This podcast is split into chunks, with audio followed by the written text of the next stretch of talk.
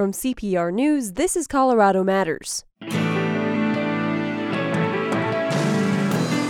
Academics can really stress students out. What pressures are they facing? We talk with teachers about what causes they see. Expectations from their friends, from school, from the academics, from teachers, from their parents. And teens tell us what that stress feels like. Maybe like a pit of sand. You know, it's it's hard to, to get out and, you know, it's it's always stuck to you.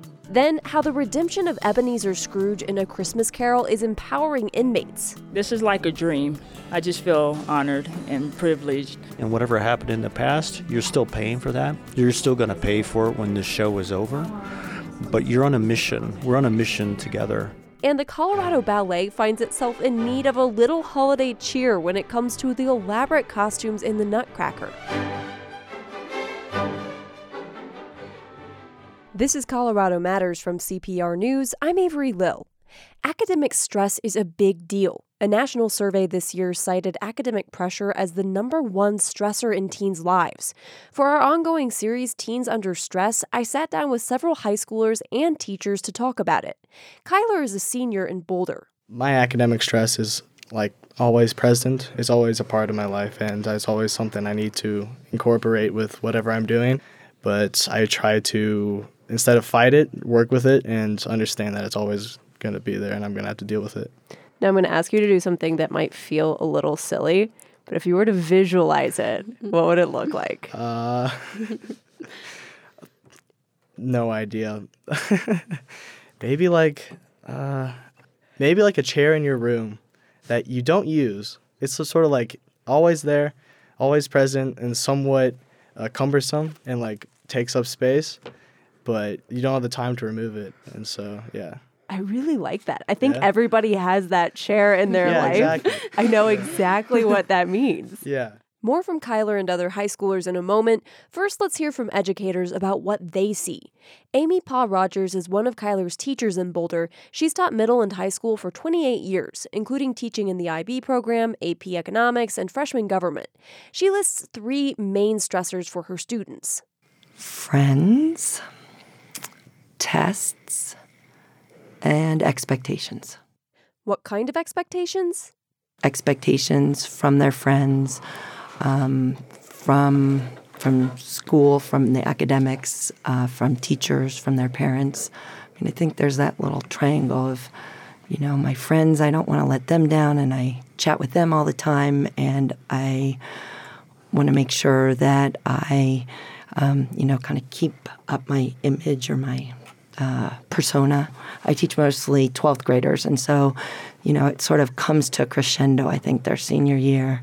But it's been, you know, stress that's been sort of building all the way along. So um, I definitely think everything you just say, it makes perfect sense. That's young Han Lester. He teaches high school English at a charter school in Denver. He's been teaching for six years. I would also definitely say, I don't know a good word for this, but that feeling of being in a bubble all the time, a thing that I see students react to pretty frequently, is just anytime they feel like someone is telling them what to do or how to be, I think that always is a little stressful, trying to meet those kind of adult commands. I also think that Uh, like literacy in general, um, just reading and writing. Once you're in the eleventh, twelfth grade, like most adults in America are not actually reading like grade appropriate texts for an eleventh grader. Like most people let that skill fall off. Um, so like I think just working with text of that complexity and writing about it rigorously. I've seen a lot of students who are specifically kind of upset by or traumatized even by having to perform literacy in a school environment. Joining us from C P R's Grand Junction studio, Matt Borgman teaches history and economics at the I B program in Palisade. What stresses out his students? Can I just say everything? uh, you know, I just think at that age, there's uh, there's just a lot going on, and, and I'm kind of the same way. I deal with uh, a lot of twelfth graders primarily, and uh, it's it's just that point in their life where they actually do have to think of life outside of high school, and I think the expectations of that create some problems for all of them, some pressure for all of them, and in different ways, you know, like some kids are leaving their parents who are willing to just let them go, and so they don't have a lot of guidance, or parents that are um, trying to overly guide them. Um, and I would say another one, I might not be a fan favorite for this one, but sometimes just teachers teachers that are not organized and kind of throw things at kids last minute, or, oh, it's the end of semester, we didn't get through this, so let's hurry up and get this done. And and a lot of these kids with so much on the table, you know, they're they're really trying to plan things out. They're trying to be organized, and, and you just have so many factors that outside of their control that contribute to them being unorganized. And I know you can't see, but you're getting some nods on this end. All right. I would have to say that in a place where you have a, a very low socioeconomic population, you have a lot of stress that comes from the family, trying to put food on the table, trying to have a job where you can help support your family, taking care of your younger siblings, your parents having two, three jobs to make ends meet, sometimes not knowing how the rent's going to be paid. I've seen places where we have that to think about too. You just heard from Lori Goldstein. She retired recently after teaching middle and high school science for twenty-nine years. Now she's on the Adams twelve school board in Thornton. I think that you have a sense of competitiveness, too. You have on one end the low socioeconomic, you have the high, and you have that friction between the two populations, that basically the, the haves and the have-nots, and then thinking about, well, what, are you, what, are I, what am I going to do when I get out of high school? Am I going to be able to afford to go to college? Um, am I going to be able to get into college because I'm DACA? That sort of thing. Or if I get in and I can't pay, then how do I save face in front of my friends? And right, yeah, yeah, yeah. There's there's there. certain certainly a lot of truth to that. We had a kid today get into Yale, and my first my first thought was yay for him, and then my second thought was to all my other students who are waiting for their letters and, and that competitiveness and like, okay, well, he got in, so now who doesn't get in, and they're going to wait for their letters, and do they get into their schools? and And that competitiveness is not always visible, but man, once those letters start coming in, it does get uh, weird. Another thing that I just thought of, and looking at this over time, is that it seems like in more recent years, it's almost like they don't want to ask for an extension or a due date, especially the high, like really high achieving kids that are doing the A P I B classes. It's almost like, oh, if, if I ask for an extension, that somehow that they're failing, which is terrible, because that I tell them in, in life, you've got to, you know, check in with your boss. And if you've got a deadline that's not doable, you need to chat that over with your boss. And so, but that's one thing that it's makes me sad, because it's like they've internalized the stress so much that they don't feel like they can ask for help. And asking for help might be like the healthy thing for you to do is maybe not do the assignment. Like try like missing those ten points and just see what that does. It's going to be fine. And so that part is, I think, changed a lot, that, you know, they're they're afraid of failing. And, you know, I think that's a bigger picture of our society, of how everything is public because you put everything out on Facebook or Snapchat or wherever they put it out. And yeah, like trying to get kids to advocate for themselves, and, mm-hmm. and and they don't always want to, because, you know, they don't want to be the one that gets the exception. But I'm the same way. Like if I'm a boss, I'd rather you talk to me and tell me that it's not doable and let's figure that out together, rather than you be late or give me something that's not very good. And so I always tell my kids, you know, come talk to me. If you got something the night before, or you got something happening, let's figure it out and let's work something out that works for, for both of us. How often do you have the pressure on the student is actually coming from the parent? And and the kid, the parent is kind of that helicopter parent that comes in, and and the kid never learns how to fail because they're always being rescued. I think that's the basis of this whole entire problem, to be honest with you. Like, uh, I think a lot of the problem is we don't allow kids to fail until the stakes are too high. Like, we haven't taught our kids how to fail. Middle school, they don't fail. Right? Like mm-hmm. we've taken away a lot of opportunities for kids to fail and to make mistakes, especially in households where parents are preparing the path for the child instead of preparing the child for the path, if that makes sense. Yeah. yeah the um, term I think is snowplow parent now. Yeah. Of, yeah. helicopter. Exactly. So yeah, totally. And so we, we don't allow kids to fail. And then all of a sudden they're in this situation, eleventh, twelfth grade, where they're looking to their future. They're trying to get into college. Um, they're, they're doing all these tests, these high stake exams and all these things, and then, you know, when things don't work out, they don't know how to deal with it. And I think that's part of the whole problem, is we haven't really taught our kids how to fail, and that's a big issue. Um, obviously, students aren't a monolith. Academic stress is going to affect different students differently depending on their background, whether that's in terms of race, culture, socioeconomics. How do you see academic stress relating to your students' identities? I think that goes back to, like, I tell them sometimes, you know, you've got this label that you wear, that you go to this high school and you've got some swagger because you're really proud of that high school. And what's anxiety-provoking now is like, okay, what's my next label going to be? And, you know, that that's hard for them.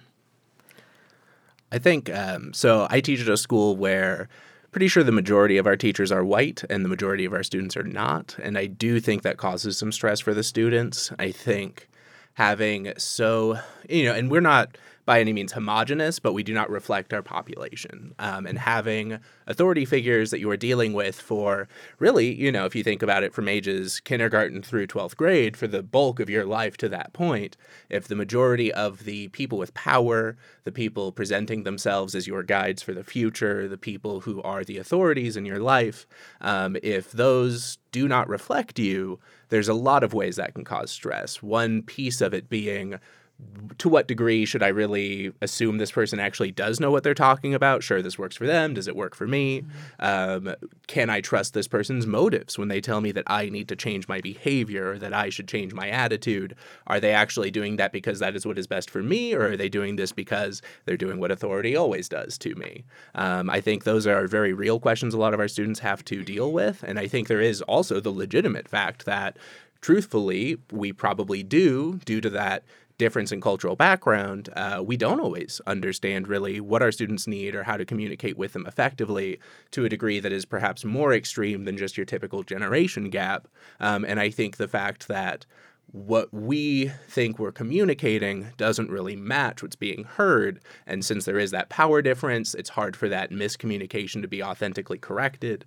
Um, I think all of those can be vectors to ultimately exacerbate student stress at school.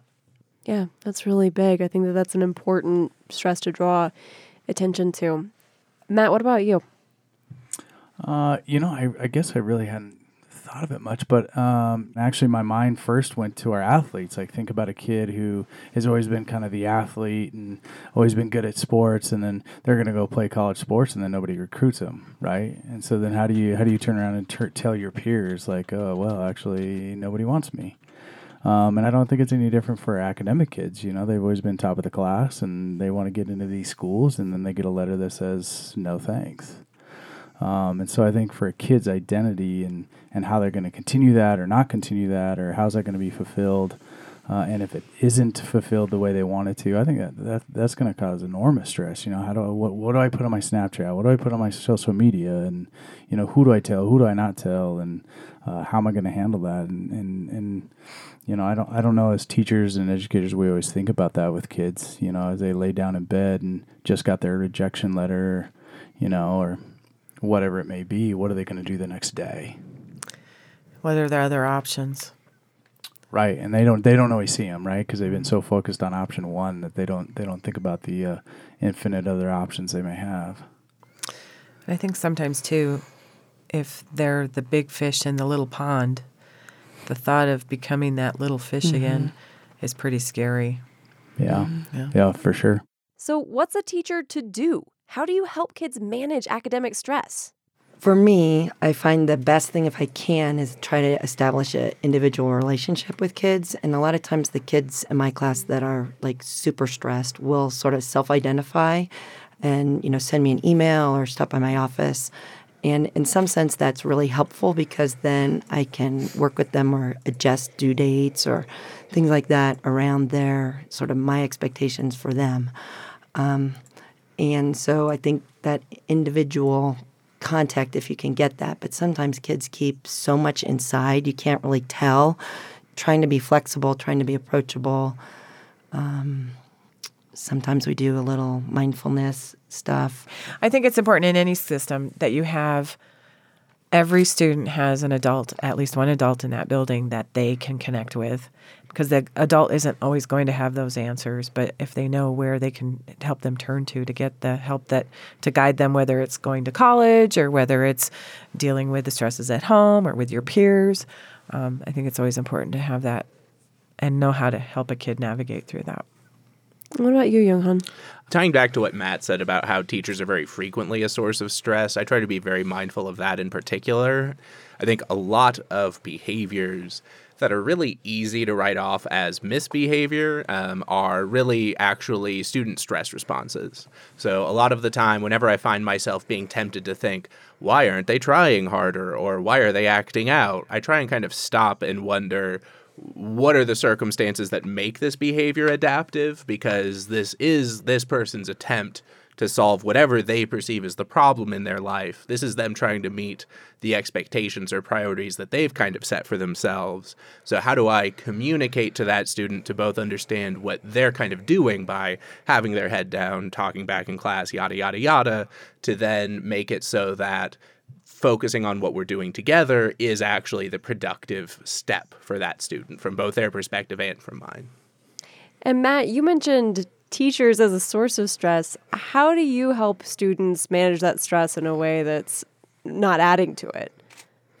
Uh, well, I'll second what was kind of said before, and that's that's relationships. I think that's the number one thing, is you really have to do your best to know your kid and develop those relationships. And um, uh, and I think second is is it can really snowball quick. So once one kid starts, you know, getting stressed out or complaining or whatever.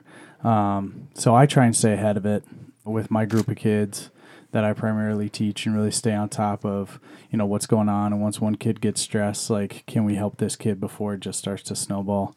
Um, but, uh, you know, I, I really try to get a feel for my classes. So a lot of the time, you know, I'll set a due date. And when I set that due date, I try and look at their faces and see if I'm contributing or not, you know? And so, you know, it, it, this is due on Friday. And if they all look at me like, yeah, that's doable, then I keep it. And if they're all looking at me like, no, then I'm like, okay, that's not cool. How about Monday? I'm probably not going to grade it over the weekend anyway. So what's the matter if I get it Friday or Monday, right? So I think it's like parenting, you know, you give them options, but both options you can live with. So I can live with whatever they choose, and I kind of let them choose it. So they get a little bit of freedom, they get a little bit of choice, but they feel better about what's going on. Well, I think we're going to wrap up there and bring the students in. Thank you all so much for coming in and having this conversation. Thanks, Avery. And thank you for inviting yeah, thanks, us. Avery. Matt Borgman teaches in Palisade. Lori Goldstein recently retired from teaching in Thornton. Amy Pa Rogers teaches in Boulder, and Young Han Lester in Denver. While they talked, four students listened to the conversation from our studio control room. Then we brought them in for their own discussion. You guys all heard the teachers talking about academic stress and some of the causes. How do you feel like they did naming the causes? I feel like they did a pretty good job. That's Kyler, the senior from Boulder who earlier compared his academic stress to a piece of furniture that you don't like, but that's hard to move. Personally, for me, the rigor of the class is that it's necessary for there to be stress, and it's necessary for there to be hard tests and stuff like that. And so, and especially with, like, they're saying the teachers need to communicate with the students, and sometimes that lack of communication can cause the stress. I full-heartedly believe that, because having a connection with your teacher and being able to communicate what stresses you and what doesn't is really vital in uh, reducing the amount of stress. Just building off of that point, um, self-advocacy is definitely a stress reliever. That's Paola. She's a junior, also from Boulder, but she goes to a different public school than Kyler. Just having that connection with that teacher and being able to directly go without hesitation is just so much better, and knowing that that teacher will be able to help you um, is a stress reliever for me. So I asked Paola, what does your stress feel like? It's always there, and sometimes it does get to the point where I procrastinate and do it at the end. But um, yeah, I just have it with me all the time, so it's just something that's there. If you were to visualize it, okay, good. What would it look like? I was thinking ahead. Um, my stress uh, visualization would probably be like a ball of just elastics. It's like all munched together and kind of intertwined between each other. Liliana is a senior in Palisade. Like her teacher, Matt Borgman, she joined us from C P R's Grand Junction studio. She says her academic stress is absolutely ever present in her life. I would even go as far as to say that it keeps me up at night. Um, and I honestly, I don't know, like visualizing wise, maybe like a pit of sand. You know, you try, try and find something in there, but you don't know where it is. And um, you know, it's it's hard to, to get out, and, you know, it's it's always stuck to you, I guess. I don't know. Um, but I will say that, like, just like there's physical manifestations of it. Like, my shoulders are always tight. My jaw is always clenched. And it's, you know, sometimes you forget that it's there, and you forget that that stress is there, but it's still with you. Um, and, you know, sometimes you notice it and try and try and release it, and it just doesn't work. And then you can't stop thinking about it. And then there are other moments where, you know, you just kind of forget that it's, that your shoulders are tight and that your, your jaw's clenched, until you end up with a migraine. um, so I don't know. That's probably the best way I could I could explain it, but I will tell you that it does keep me up at night for sure. Um, and one other thing too, it's it's hard for some for some students to kind of detach themselves from, you know, persona and, and social media and all the things that we have to deal with. And I think teachers are getting better and better at understanding that, because that's not something that really almost any of them grew up with. Rodrigo is our final panelist. He's a junior at the charter school in Denver where Younghan Lester teaches. Personally, I feel like my like academic stress is uh, the Jaws theme. It just like happens, and then once I pay attention, it's like kind of too late. Dun. Yeah, pretty much. So yeah, like a lot of times I'll like put it off and be like, oh, I have time to catch up on my homework, and then we'll procrastinate for a month. And then once it actually, like, hits me, I'm like, oh, yeah, this is due tomorrow, so I will do it the night before. And it's not the best thing. Something else the teachers got right? Students said rejection and admission into college is really public. Liliana is in an I B program with about forty-five other students. So you get, you know, pretty close to a lot of those kids. Um, and, you know, we've had kids who've gotten rejected from their dream schools, and we have kids who just got into their dream schools. And, you know, you, you try not to compare yourself to a lot of those students, and, and because, of course, you're paving your own way and you have your own interests. And, um, you know, our teachers or counselors will tell us that. But, you know, to me, that is probably one of the biggest stressors is, am I going to get in where I want to go? Am, you know, am I going to get rejected and have to, you know, go to school in a state that I, you know, right now feel that I don't want to?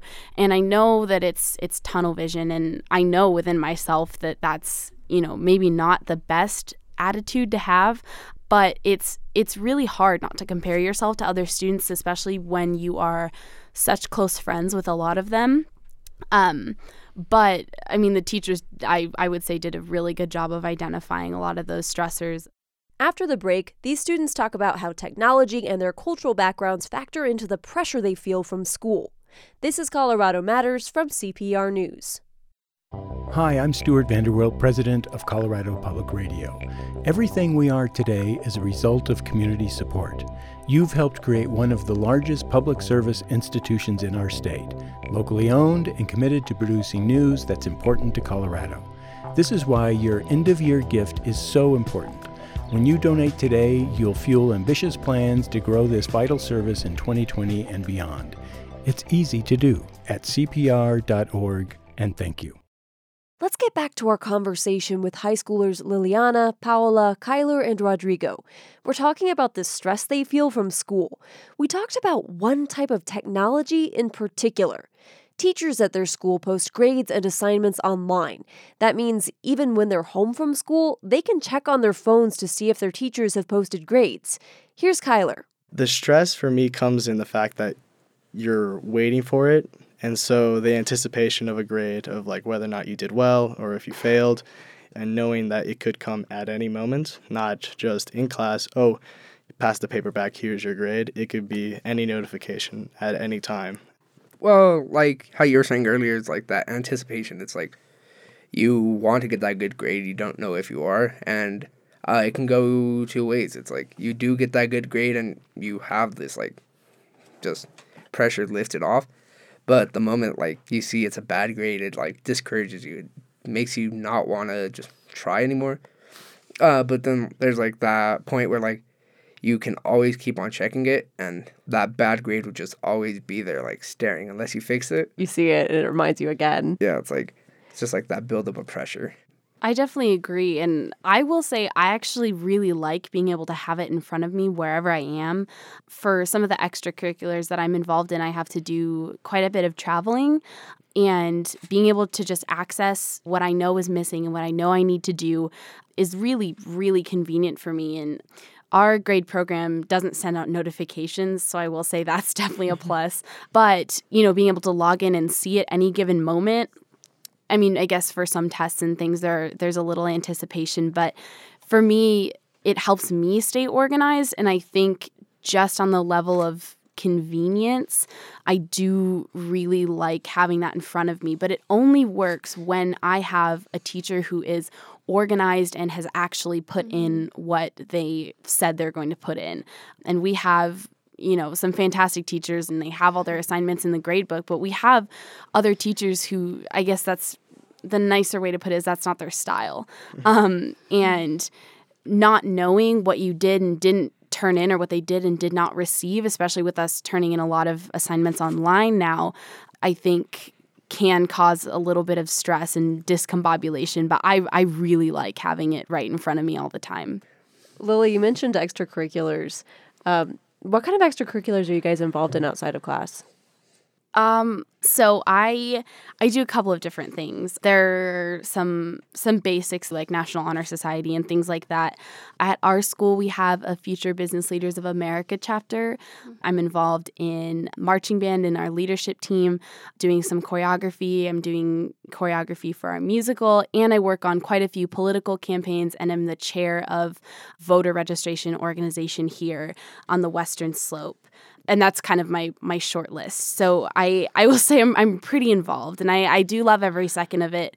I'm sure any of the other students on this panel will tell you that, like, it it gets pretty overwhelming pretty fast when you're trying to balance balance all of those things. That does not sound like a short list at all.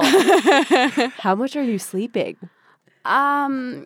So not a lot. Uh, and it, it's finals time too, which kind of doesn't help, but I know that sometimes sacrificing my health is not the best thing to do, but it needs to be done for me to uphold the responsibilities that I've I've committed myself to. When you say not a lot, how many hours is that?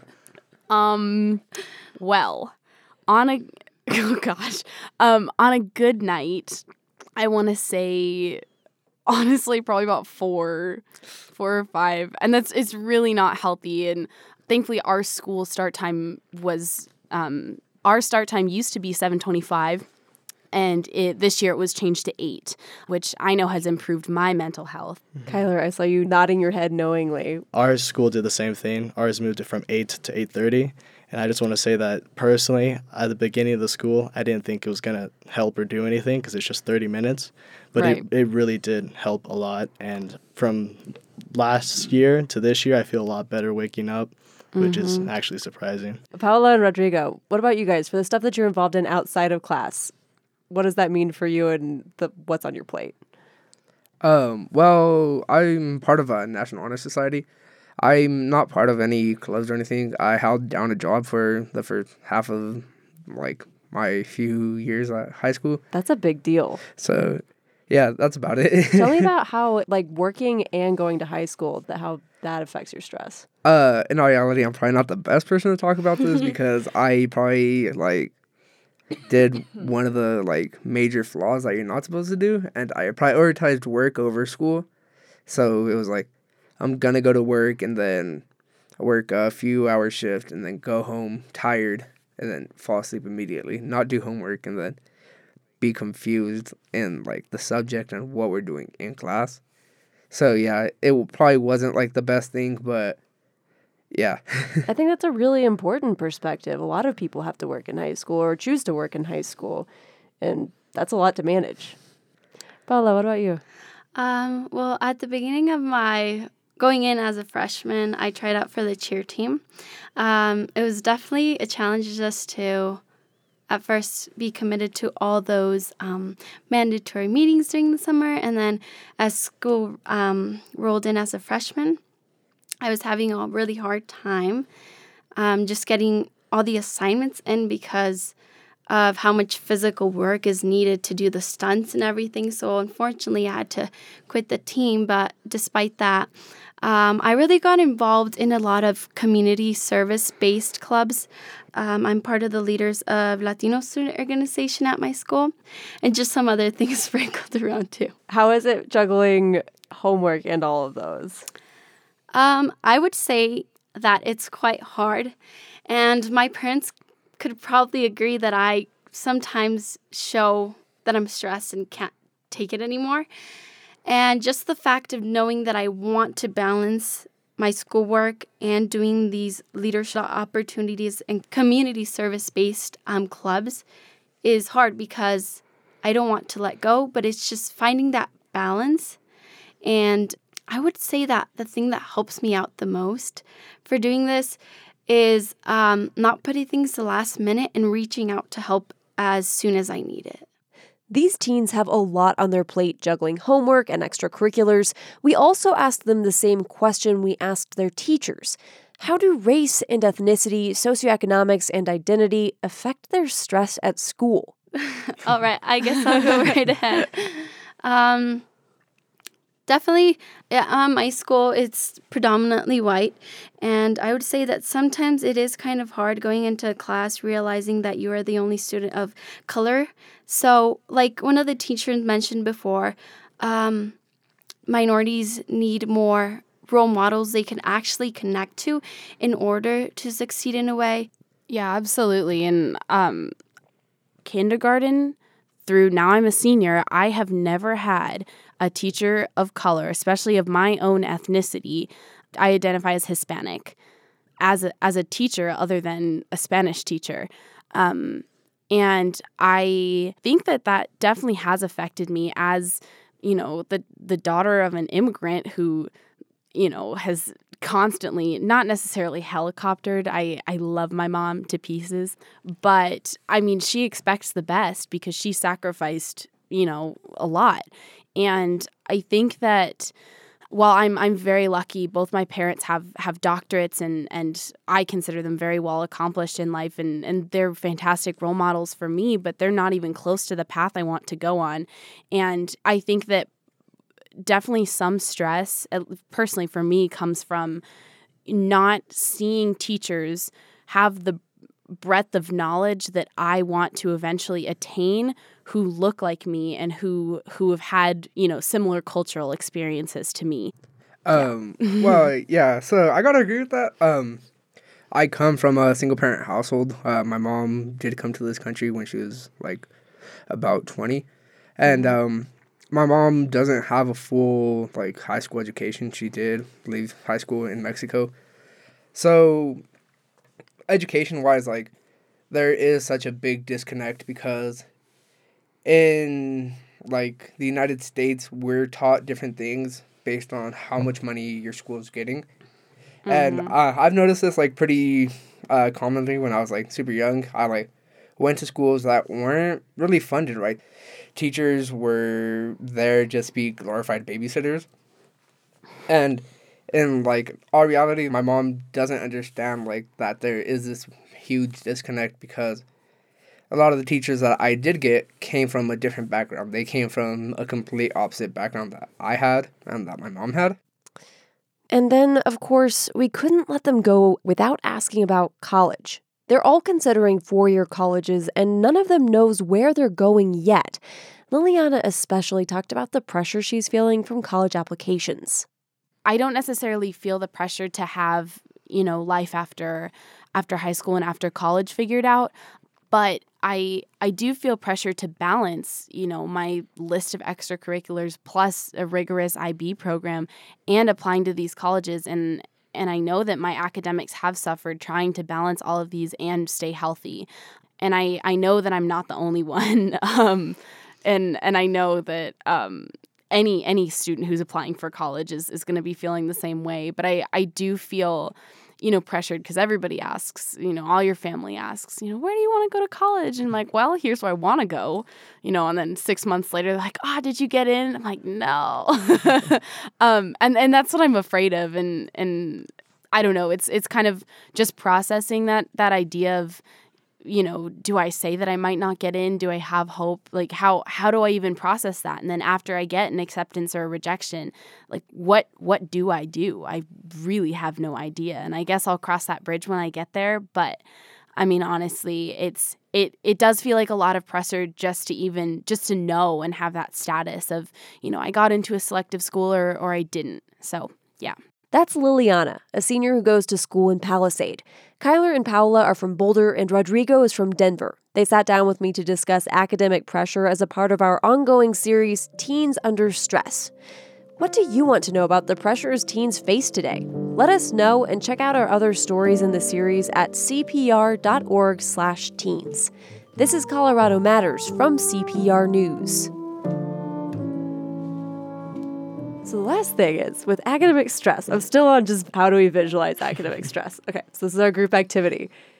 If you were to visualize your academic stress as a meme, how could you do that?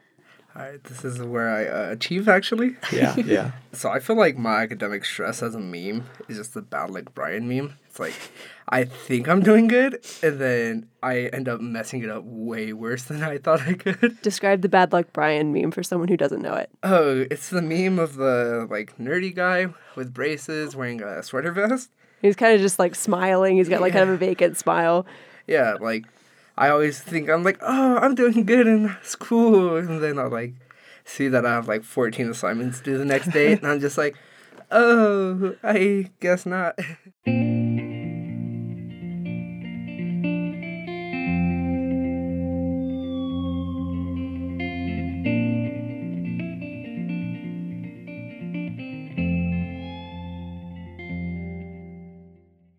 Tiny Tim has been blessing everyone while Jacob Marley shakes his chains at Ebenezer Scrooge for one hundred seventy-six years. Charles Dickens' A Christmas Carol, adapted for screen and stage, remains a holiday staple. I attended a recent performance where a Colorado Theater Initiative adds fresh poignancy to Scrooge's redemption story. A woman in coattails and a curly bob struts to the center of a snow-strewn stage. It's Ebenezer Scrooge, angry and bickering with everyone in sight. It's a cross-gender cast by necessity. The crew and actors are all incarcerated at the Denver Women's Correctional Facility. The inmates are performing to a full house at the University of Denver's Newman Center. It's a public venue, and their three performances sold out. Patrice Poley has been in prison since April. She could be eligible for parole this spring. This is like a dream. I just feel honored and privileged, and I think it's so awesome that our D L C has enough trust in us and enough faith in us to bring us out here into the public. This is the second time the Colorado Department of Corrections, the D O C, has partnered with D U's Prison Arts Initiative to take a play on tour. In September, inmates of Sterling Correctional Facility performed One Flew Over the Cuckoo's Nest in other Colorado prisons. The goal of arts initiatives like this is to make life inside prison as much like life outside prison as possible. The way D O C's executive director, Dean Williams, sees it, it's a matter of safety. Where things are the worst and the most dangerous is where us versus them lives big. And this experience reduces us versus them. And whatever happened in the past, you're still paying for that. You're still going to pay for it when the show is over. But you're on a mission. We're on a mission together. And that idea that the past is unchangeable but the future is full of possibility is central to A Christmas Carol.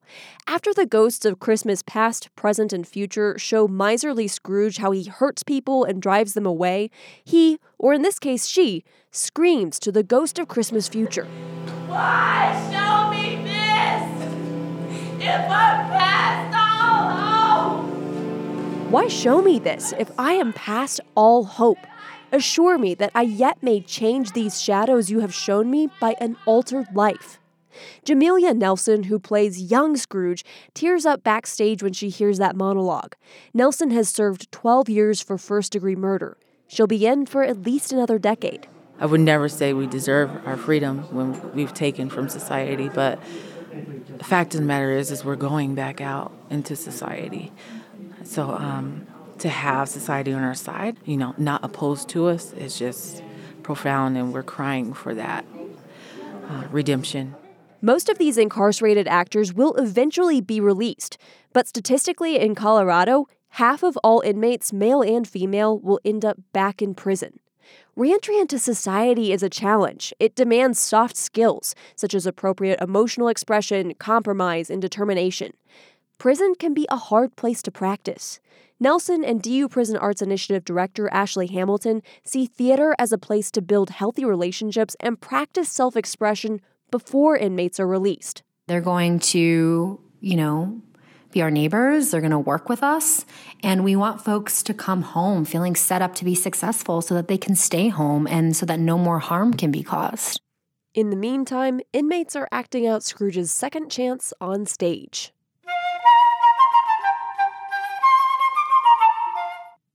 Tens of thousands of people see the Colorado Ballet's Nutcracker each year, but there's something the ballet hopes audiences won't see: aging costumes and props held together by duct tape. The ballet is now raising money to replace it all. Here's C P R's arts reporter Stephanie Wolf. From the audience, you might think, these costumes look fine, good even. But a closer look tells a different story. Take the Nutcracker Prince top, for example. From my experience, those costumes have had so much sweat on them that they are now more cardboard than they are fabric. That's principal dancer Francisco Estevez. The costumes were built for the San Francisco Ballet in nineteen eighty-six. Colorado Ballet acquired them in two thousand five. They've been worn by many different dancers over those thirty-plus years. And each season, they have to survive nearly thirty performances. Estevez has even gotten tangled in his partner's fraying costume and had to rip it on stage to free himself. Today, however, a different costume emergency. As one dancer changed from his party scene getup into his mouse costume, the zipper broke. Luckily, Shirin Lankarini was nearby. She's Colorado Ballet's wardrobe manager. And we put the safety pin, keep him on because we couldn't take him out. A quick fix with several large safety pins, and they send the dancer on stage for the battle scene. And sometimes this happened, like this elastic rope, we need to put it together. And it's not just elastics and zippers. For instance, the heads of the mouse costumes are disintegrating inside, so the dancers must wear goggles to keep the debris out of their eyes. Lankarini says she does repairs all the time. In fact, she has to start doing those repairs in the summer to get the costumes ready for the holiday season run. On top of that, there's the constant battle of keeping them smelling fresh. For briefs in the every dressing room, sometimes dancers do it themselves. But some costumes so bad, we bring here and we overnight we do the vodka and ready for the next day. Yes, vodka. Lynn Carini and her team use a spray bottle to spritz the particularly pungent costumes with vodka. As bad of shape as the costumes are in, the sets and props are even worse. Randy Mitchell is the ballet's technical director. Drops starting to tear, props starting to fall to pieces. Up close, you see the globs of glue holding the Nutcracker doll together. Duct tape is wrapped around the arms of Mother Ginger to keep them intact. The crew repairs sets with something called Tear Mender. It's a glue-type stuff that you put on there and you patch it with either duvetine or muslin or something like that. Another trick up their sleeve, lighting. When uh, you have a, a blemish, a tear, or something that needs fixed, you can always change the way you light something so it doesn't show as much until you can get to it to repair it permanently. Artistic director Gil Boggs says this is the last year they'll use these sets and costumes. You know, it's bittersweet looking at them and knowing this is the last time, but uh, before it disintegrates on us, we need to move on. The new ones will come with a hefty price tag, two point five million dollars. The ballet says it's already raised about a million of that. It's also launched a crowdfunding campaign. Why so much money, though? First, there's the design cost. They aren't just replicating these costumes. And the nearly three hundred costumes will be mostly handmade. Every bit of tulle and every gem you see on that Sugar Plum Fairy tutu will be hand-stitched. The sets will be hand-painted, too. Then once we get them, we have to do an extra week of tech here in the theater because they're all brand new and get used to the sets and costumes, uh, so that's an added cost there. If you're wondering, but isn't the Nutcracker a big seller? Why not use that money? It's true. The ballet does well. Last year, it brought in nearly three million dollars. An all-time high for any Colorado Ballet production. And it's on track to match or exceed that this year. But that money is already spoken for. Ticket revenue helps cover basic annual operating expenses, like dancer and staff salaries. New York-based Holly Hines will design the new costumes. She was the director of costumes for New York City Ballet for more than twenty years. Hines will take cues from the performance this year. It's almost like going on an archaeological dig to come into Colorado and to see it performed, see the dancers, and really see the choreography up close so that I know what they're expected to do in their costumes. She wants to honor what people have come to expect from the Colorado Ballet's Nutcracker. But maybe bring it up a notch and make it even more magical than they remember so that uh, it becomes a new experience. As for the old production, the ballet hopes to donate the costumes. Smaller companies or schools might still get some life out of them. But the sets and props, well, those will likely be retired for good. I'm Stephanie Wolf, C P R News.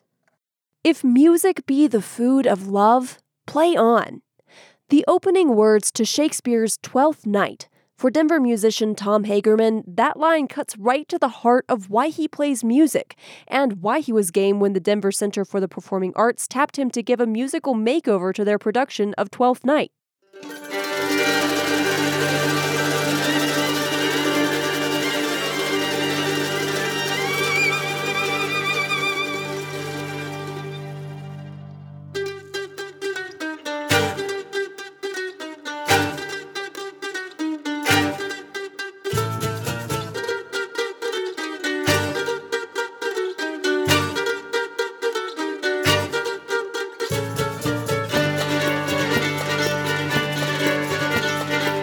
The title of Shakespeare's romantic comedy refers to the twelfth night after Christmas Day, historically an occasion for feasting and revelry.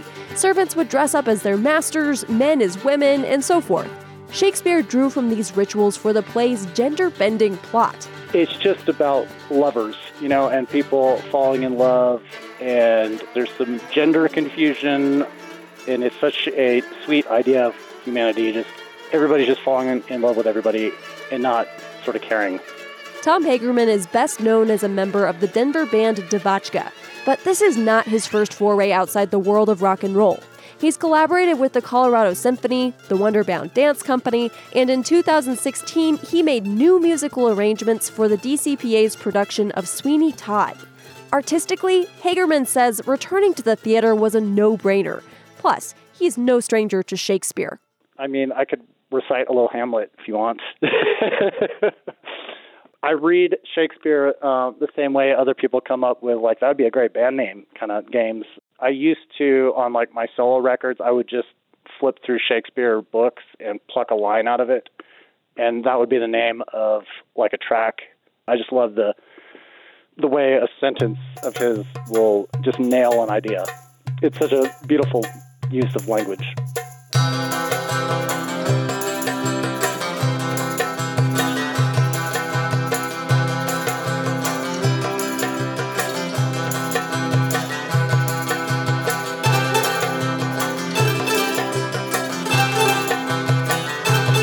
For Twelfth Night, Hagerman returned with music director Angela Steiner and artistic director Chris Coleman to compose music that is performed on stage by the actors themselves. True to Devachka's own style, the score is an eclectic musical stew, a little old world with some unique instrumentation. So I wanted to use bouzoukis, which is originally a Greek instrument. They're like big mandolins. It gives it an exotic flavor, and I ended up asking some of the actors to play hand drums because Chris asked me for these jam sessions, and I figured you can't have sort of a hippie jam circle without some djembes. I mean, if you've ever been up to Pearl Street in Boulder, you will see the djembes in full effect.